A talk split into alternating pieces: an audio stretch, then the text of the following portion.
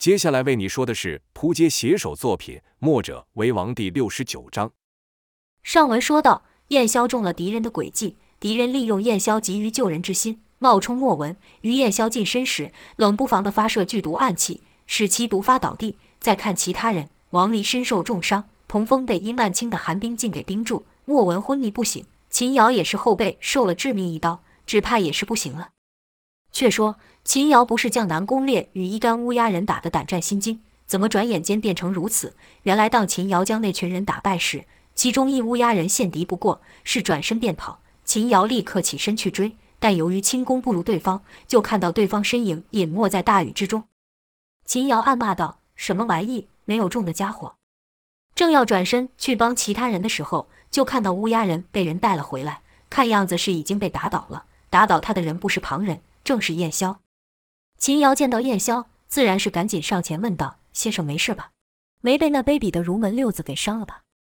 燕霄笑道：“没事，同样的招式在我面前怎么会好使？”秦瑶又问道：“胡大哥呢？”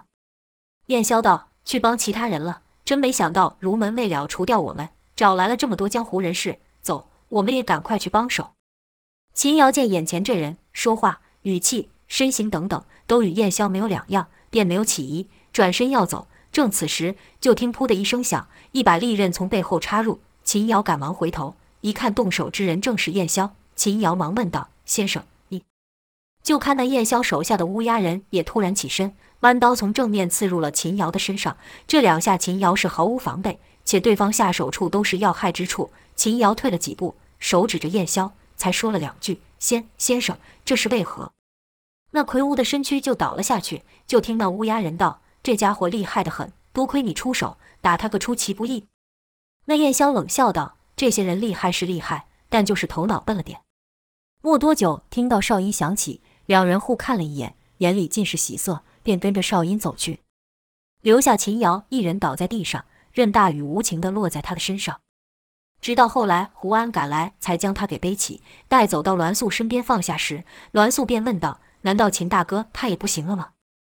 后面的话不敢再说下去。只见胡安神色哀戚的点了点头。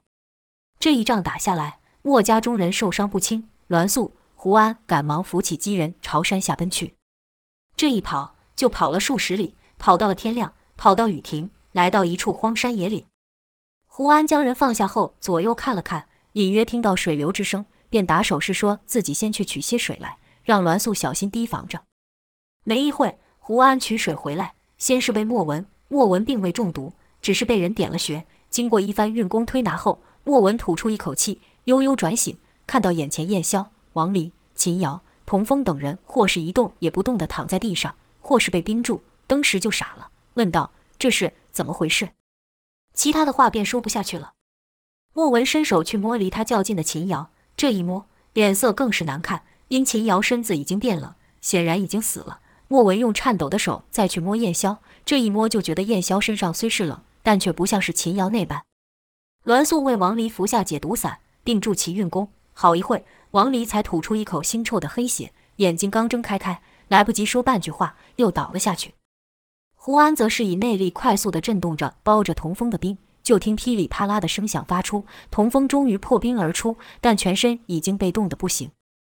但胡安将浑厚且温暖的内力灌入童风体内后，童风才醒了过来。一看到眼前的景象，也和莫文一样无法置信。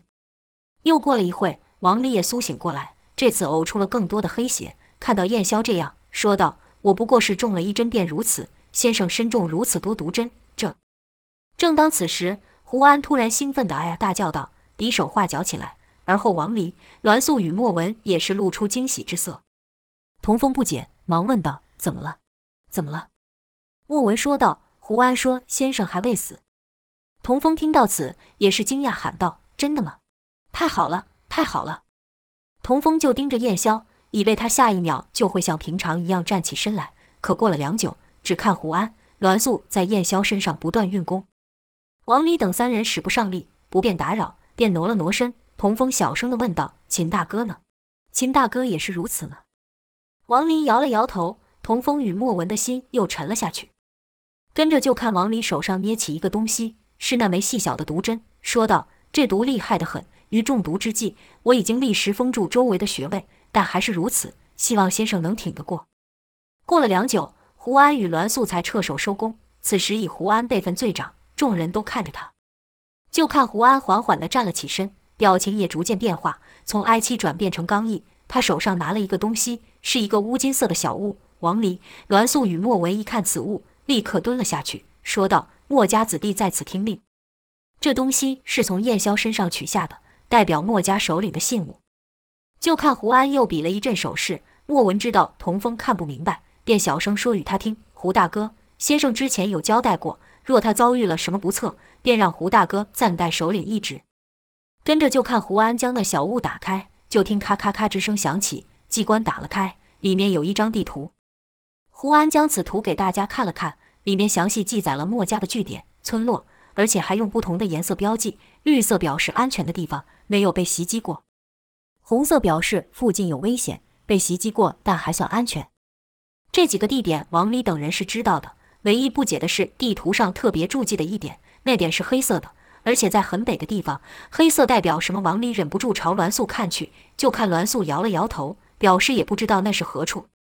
跟着就看胡安又比划了一阵，王林与栾素是连连称是。莫文低声道：“胡大哥说先生受伤的事情，今日伏击的那群人必会将此事传开。当前要务是稳住莫家的弟子，未免他们因为悲伤过度做出什么过分的事。第二件事是向世人说明先生并没有死，这件事情就交给王大哥跟素姐去办了。”童风听到此，立刻向胡安问道：“先生没事吗？”胡安点了点头，比划了一番。意思是，燕霄虽身中剧毒，但及时做了处理，使毒液莫流到心脉。昨日因为羽氏的关系，加之乍见巨变，自己也以为燕霄不行了。但今日背了燕霄走了这一会，才察觉到燕霄体内还有一丝气息尚存，只是此气极为微弱。他不知道燕霄能坚持多久。童风忍不住问道：“那今后我们要怎么办？”胡安道便指着地图上那特别的一点，说道：“燕霄与他说过，如果他怎么了，让他去这里。”至于那地方有什么，便没有说了。童风道：“我随你去。”莫文也道：“我也要去。”胡安点了点头，表示答应。而后几人将秦瑶好生安葬后，恭敬地拜了几下，才起身。既然各有任务，王离与栾素就要动身。临走前，胡安仔细地查看王离中毒的地方，就看那地方乌黑一片，显示有余毒未清。王离说道：“我个人事小，天下事大，胡大哥不必为我担心。”胡安摇了摇头，手一划，一道腥臭的黑血从伤口处喷出，以内力将毒又逼出一点。童风这时想到自己上次回无极洞要找师兄跟师傅时，人虽没有找到，但也拿了一些药品带在身上，便将解毒丸取出。胡安接过后一闻，就觉得一股刺鼻之味冲脑，点了点头，让王离服下，跟着继续运功助王离疗伤。好一会后，伤口之血才由黑转红。胡安再抹上去毒散与泥合膏。而后对王离说：“余毒已清。”王离道：“道家的丹药果然神奇，多亏了风儿，我已经记不清这是你第几次救我性命了。”童风道：“王大哥别客气了，那丹药是我师傅炼的，我只不过是顺手拿过罢了。”王离又想到自己不过中一毒针便如此，而且那时自己还是全神戒备的情况，故毒针入体未深，而燕霄身上却不是如此，不禁又担忧了起来。胡安拍拍王离的肩，示意王离不要担心。先生早知道这一天迟早会来，所以才会让胡安带他的位子，还表示若自己也不幸倒下，就是王离要接这位子了。王离听到燕霄如此重视自己，忍不住流出两行热泪，说道：“先生为国为民，丝毫不考虑自己，我定不让先生失望。大事未重，我们去了。”胡安也是一抱拳，哎呀叫了几声。王离与栾素又分别嘱咐了童风和莫文几句后才离去。而后胡安对着秦瑶埋葬之处看了良久。深深叹了口气后，才转头看向童风与莫文，似在询问他俩真的要随自己上路吗？那可是个未知的地方，说不定那里有燕霄的头号大敌，是以燕霄即便倒下了，也要将那人除去。也或许那里有他的朋友，可胡安也从没听燕霄提过他还有其他的朋友。燕霄本身也充满了许多未知。胡安想，不管如何，去到那里就知道了。莫文看着胡安，坚定地说道：“我的命是先生救的，先生去哪，我就去呢，即便那里是龙潭虎穴，我也不怕。胡安又看向童风，比划了一番。莫文于一旁解释道：“胡大哥说，很快的天下将陷入一番动荡，墨家失去了先生，处境只会比以前更加危险。建议你去找你师父冯继子，待太平之后，我们再相聚不迟。”童风则说：“我师父武功高强，云游四海，他要不想管事，任这天下如何变化都与他无干。但墨家不同，现在正是最艰难的一刻。我虽与师傅学习道家武艺，但先生也传了我一身墨家武功。先生虽然没有说，但我早把自己当成墨家人了，我不会离开的。”胡安拍拍童风的肩，而后就背着燕霄，带着梁子前往那未知之地。这一走就是半个多月。胡安等三人循着地图来到了一片贫乏之地，眼前除了高大的城墙外，是杳无人烟，因为大多数人都希望离这里愈远愈好。莫文摸着高大的城墙，说道：“这莫非就是防御蛮人的大墙？”童风不解，问道：“什么蛮人？”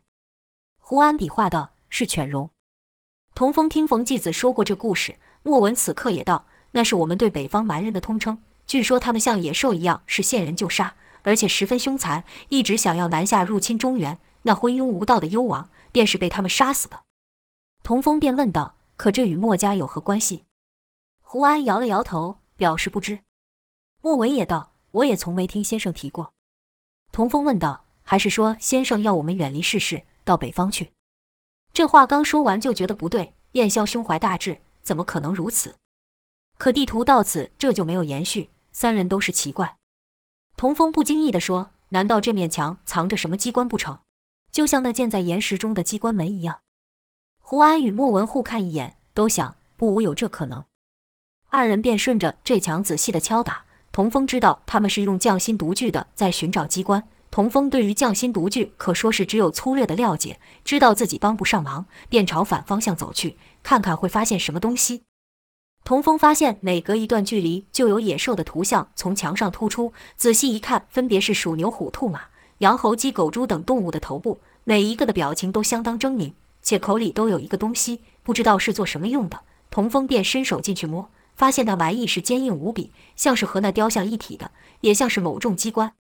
正此时，听到胡安叫唤，似乎发现了什么，童风与莫文赶忙过去，就看胡安站在兔首与马首的中间。照理说，这里应该会有龙首与蛇首的雕像，但却没有。莫文走近敲打那墙面，也没有察觉出什么。胡安则是算了算距离，一手按住一砖，让莫文站在应该是龙首的墙面上。胡安表示要这两个砖墙上一起使力，才有可能启动机关。可莫文试了几次，都推不动那砖。莫文就对童风道：“你来试试，以你的乾坤劲，说不定可以成功。”童风点头道：“好，我试试看。”可试了两次，童风不是太快出力，就是太慢，机关没有启动成，把童风胀得面红耳赤。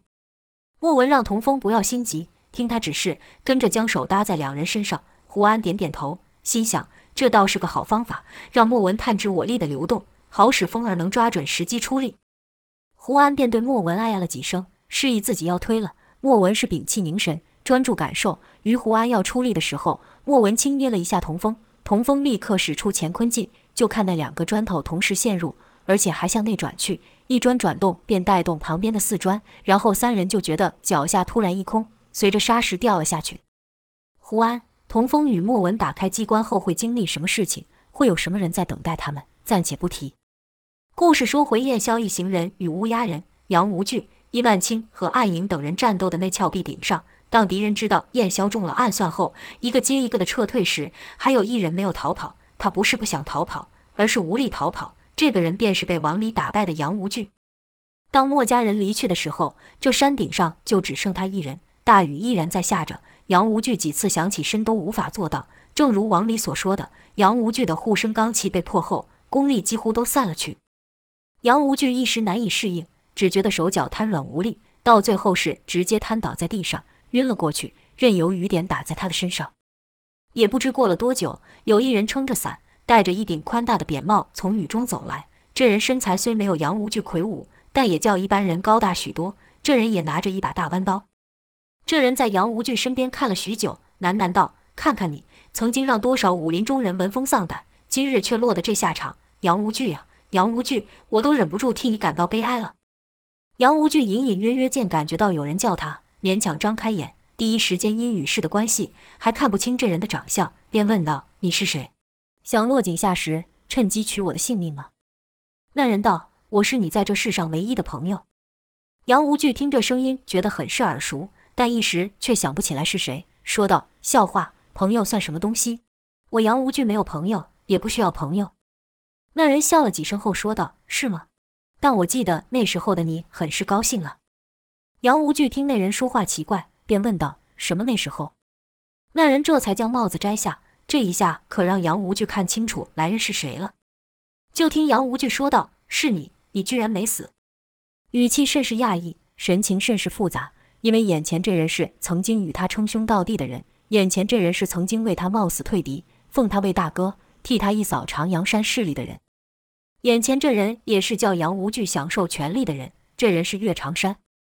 岳长山笑道：“我没死，但你却快死了。”杨无惧道：“既然你会出现在这里，那就表示你也是在齐王手下做事了。”岳长山说道：“说到这事，还得多谢你。若不是你，我那小破寨只有被旁人并吞的份。是你将他变成长阳山最大的势力，大到连齐王也想要拉拢。”杨无惧道：“那日我回到寨中，就被人团团包围，也是你搞的鬼。”岳长山大方承认：“没错，是我带着兄弟们投靠齐王的。”杨无惧不知是该怒还是该哭。问道：“为什么你要这么做？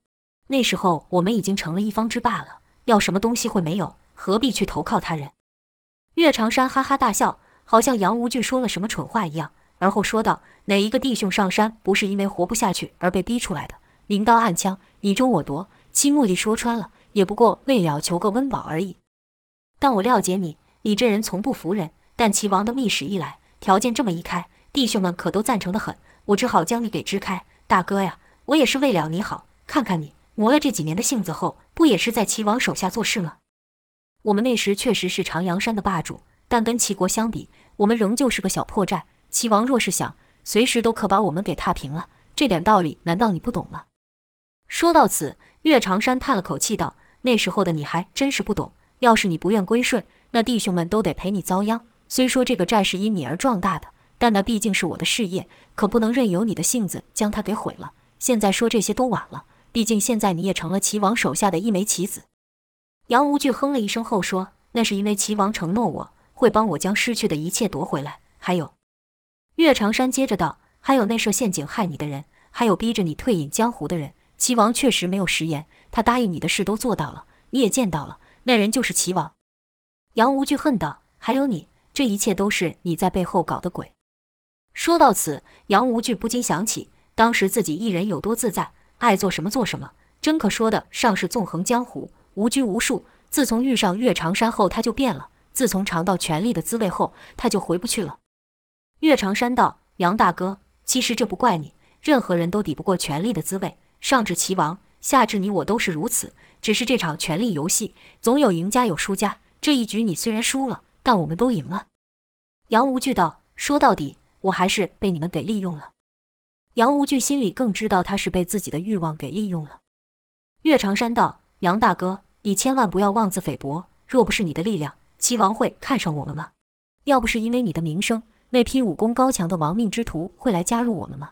你的存在对我来说重要无比。若不是你，我绝对建立不起来让天下人都害怕的乌鸦刺客。”顿了一会，岳长山又道：“齐王也不是骗你。若你当日真的打败赵天烈，”那么，你除了可重新拥有你所失去的一切外，还会给你更多。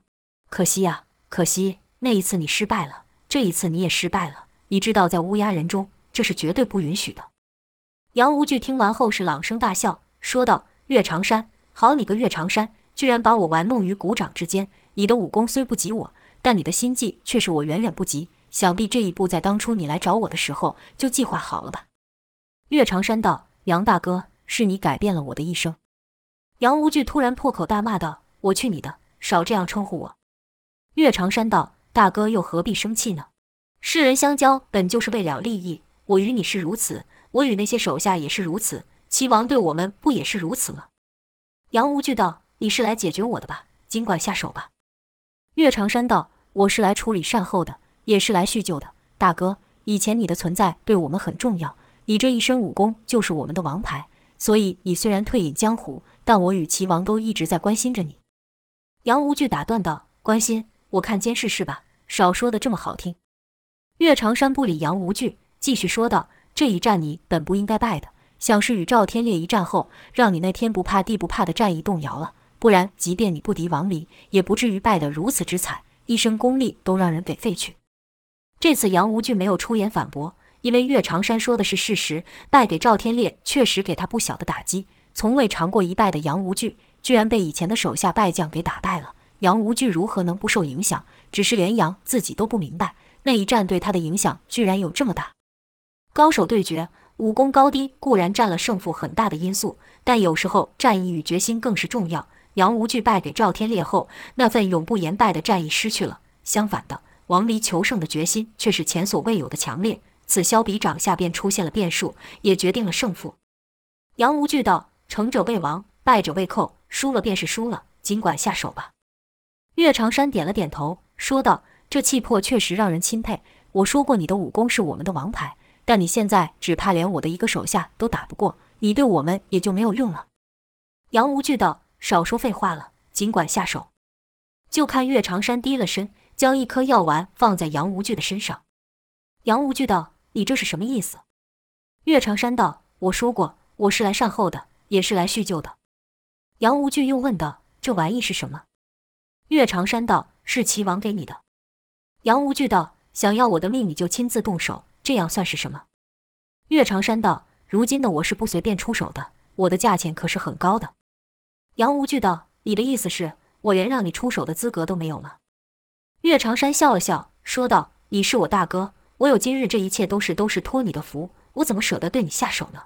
大哥啊，你就自己看着办吧。”说罢，岳长山转身就要走，杨无惧盼死挤出一点力量，拉住岳长山的衣角，说道：“别走，给我个痛快！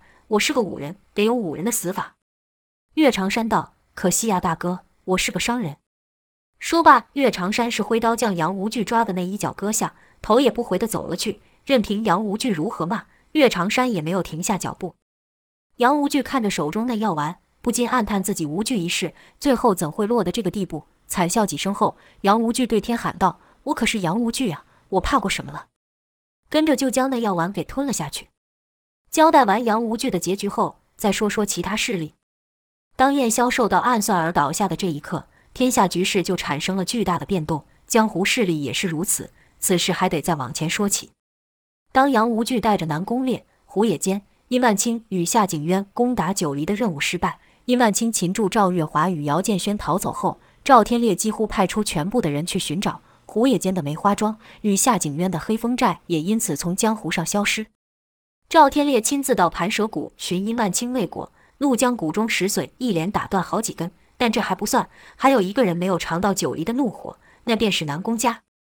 南宫家可不同于梅花庄与黑风寨，南宫、西门、东郭、北林这四大世家可是曾经主宰整个江湖势力。虽然后来的影响力愈来愈弱，但仍有一定的实力。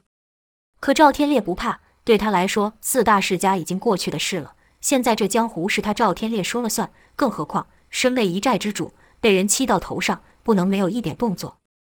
于是赵天烈带着满腔怒火，领着九黎的人就杀到了南宫山庄。朱红色的大门打开，等待他的却不是南宫烈，而是其父南宫止。就看他身穿一袭暗红色长衣，手拿一柄黄色宝刀。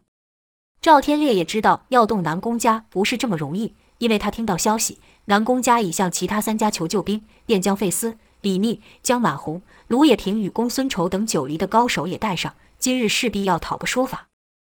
而南宫止身旁也有两人，年岁都与南宫止相近。左边那人手持宝剑，白衣卫内里，外穿一件蓝色长袍，长发于顶绑起，露出他俊朗的五官，一派宗师的气度。这人是西门家的家主西门锦。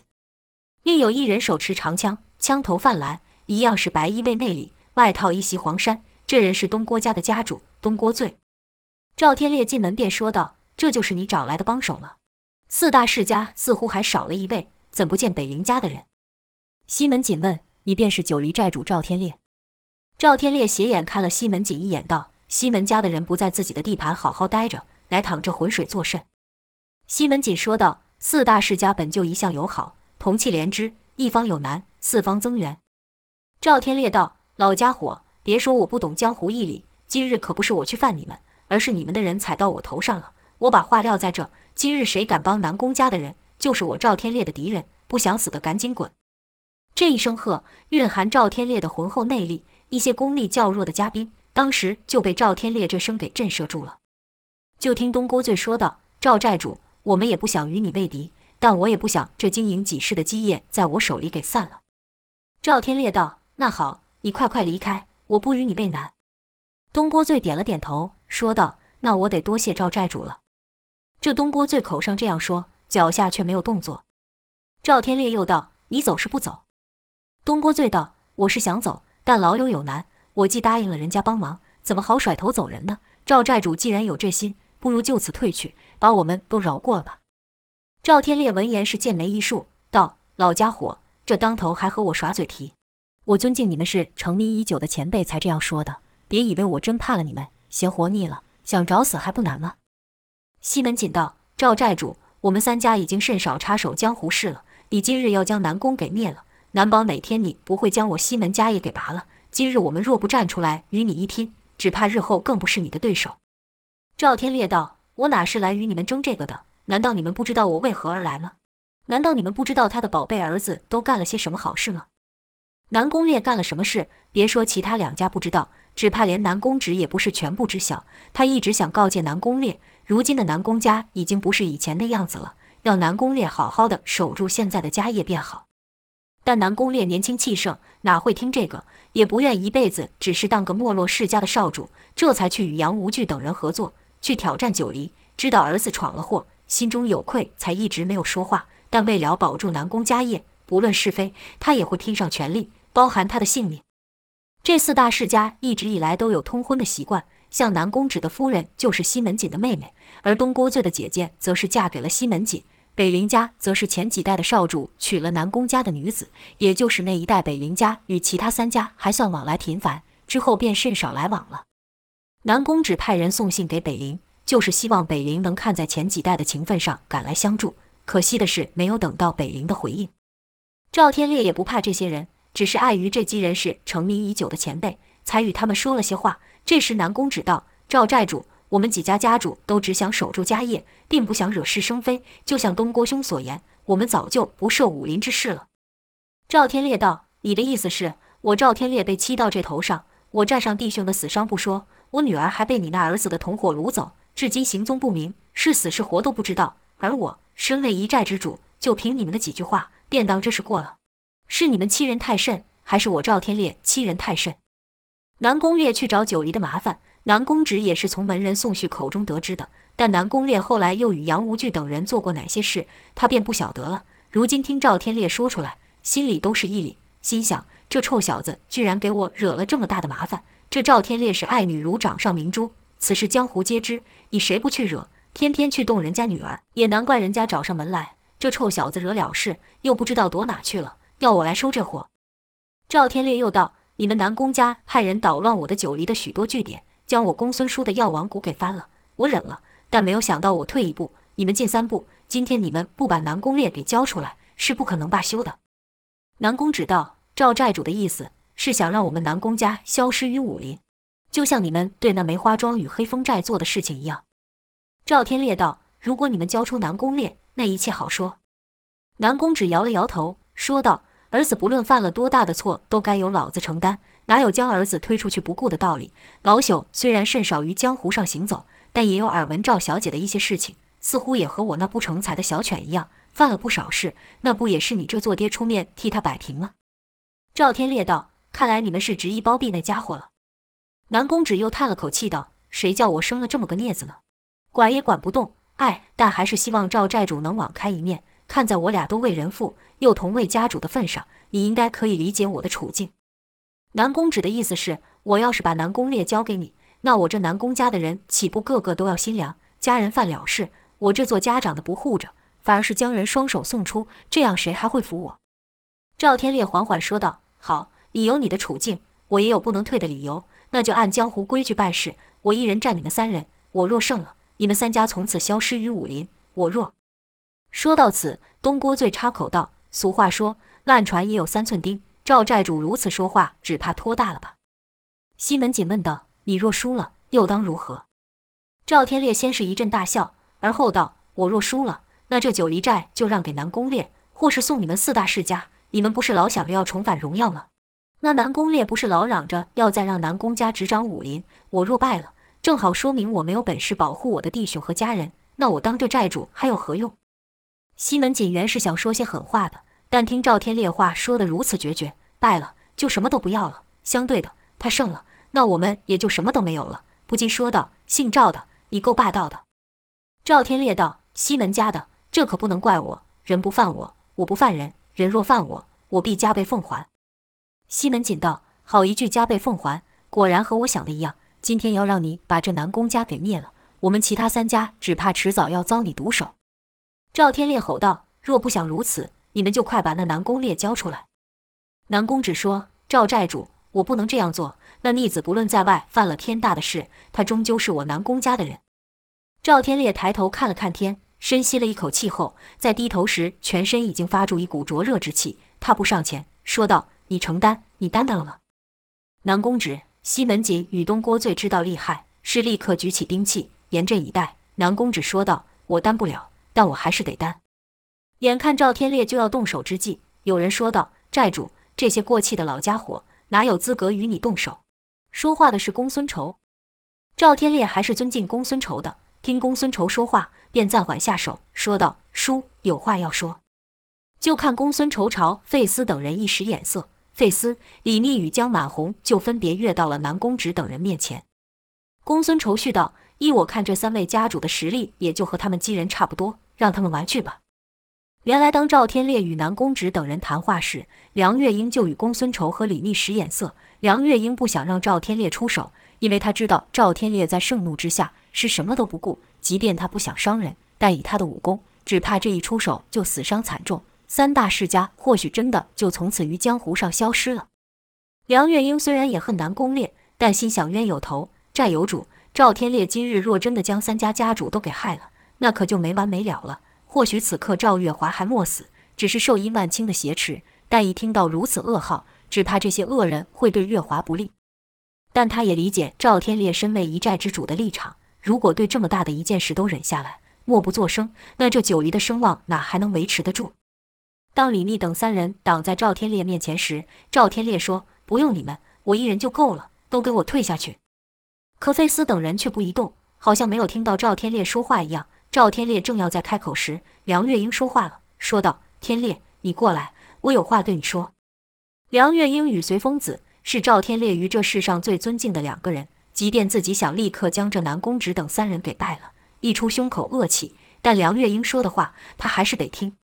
就听赵天烈哼了一声，朝三人一挥掌，南宫止就感觉到一股炙热之气迎面而来，热得让人难以呼吸，赶忙运劲抵抗。就看赵天烈身子不转，直接朝后退去，好像有人在后面拉着他一般。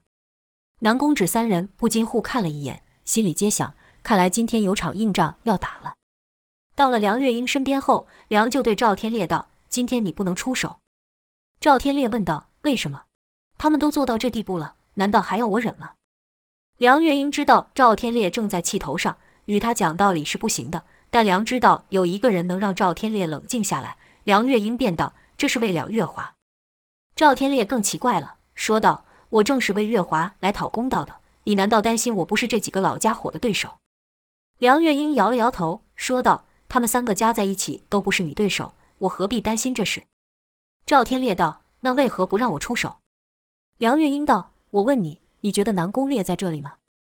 赵天烈道：“他们想要包庇那小子，自然不会让我见到，不然我立刻就把他给撕了。”梁月英道：“其实你也知道他不在这里，以那小子的性子，只怕没有脸回来面对。”赵天烈道：“那又如何？难道他躲起来这事就算了？此战复旋，天经地义。”梁月英道：“你现在下手痛快了，但月华怎么办？若是月华在此，我赞成你将这三家的人都给打倒。”出一口气也好，让人知道我们九黎不是好惹的。但现在月华下落不明，你要将这三家的人都打倒了，他们知道不是你对手，你想他们会向谁报仇？只怕南宫烈那小子就会对月华不利。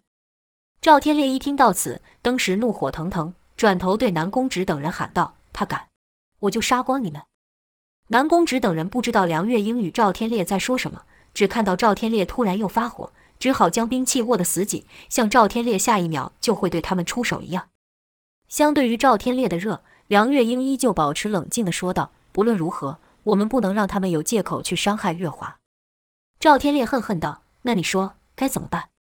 梁月英道：“南宫烈这小子躲着不出来，那就让他们三家帮着找他出来。”赵天烈不解，说道：“他们包庇他都来不及了，怎么会帮我们找他出来？”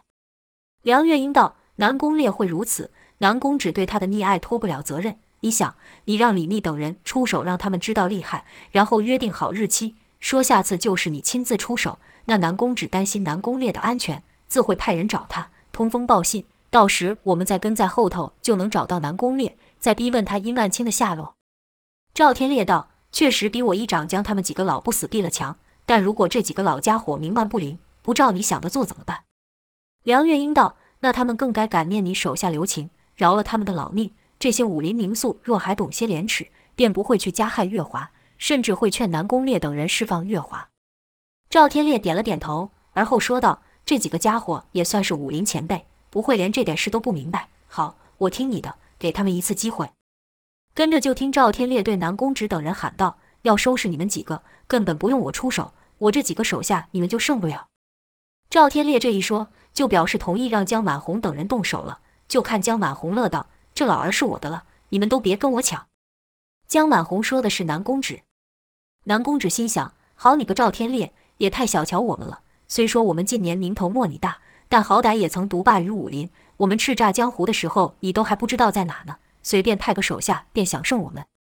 跟着南宫止便打量起面前的江满红，就看江满红那一身盘根错节的肌肉，还有那扎眼的大红胡子。江满红也在端详南宫止，不过他是低头看的，因为南宫止整整小他一个头。两人四目相接时，江满红道：“听说四大世家以南宫家的为首，你这刀很厉害了。要是与你那龟儿子一样。”不让我尽兴，我可饶不了你。南宫止道：“笑话！当我用这把刀称霸江湖的时候，你都不知道出生了么？”江满红道：“是吗？那你可得让我开开眼呐！别像你儿子那么脓包，连家传宝刀都给人打断了。”南宫止听后是一惊，因为他知道南宫烈比任何人都爱那把宝刀，时时刻刻念着要用它来重振威风，便喃喃道：“灵验刀居然断了。”江满红道：“这有什么稀奇的？”就那三脚猫功夫，能留住性命就不错了，也算他运气好，不是我当他对手，否则我早把他给掐死了。南宫止怒道：“好家伙，你不过是赵天烈的一个手下，居然敢不把我们放在眼里？”江满红放声大笑道：“你算是什么东西？要我把你放在眼里？就凭你号称四大四家之首这名号呢？我呸！你有本事胜我，我自会服你；没这实力，整天只想以名声唬人，管个屁用！”江晚红说的话。西门锦与东郭醉自也听到了，被后生晚辈如此小瞧，心里自是生气。西门锦看他眼前的费斯，就觉得这人沉稳得很，从头到尾都没多说过一句话，但两道锐利的目光始终盯着自己。而东郭醉眼前的是李密，就看李密也是一身黄衣，道人装扮，让人看不清高低。东郭醉便道：“你一个江湖术士，也想与我动手了？”李密道：“你运气不错，你要庆幸你的对手是我，而不是其他两人。”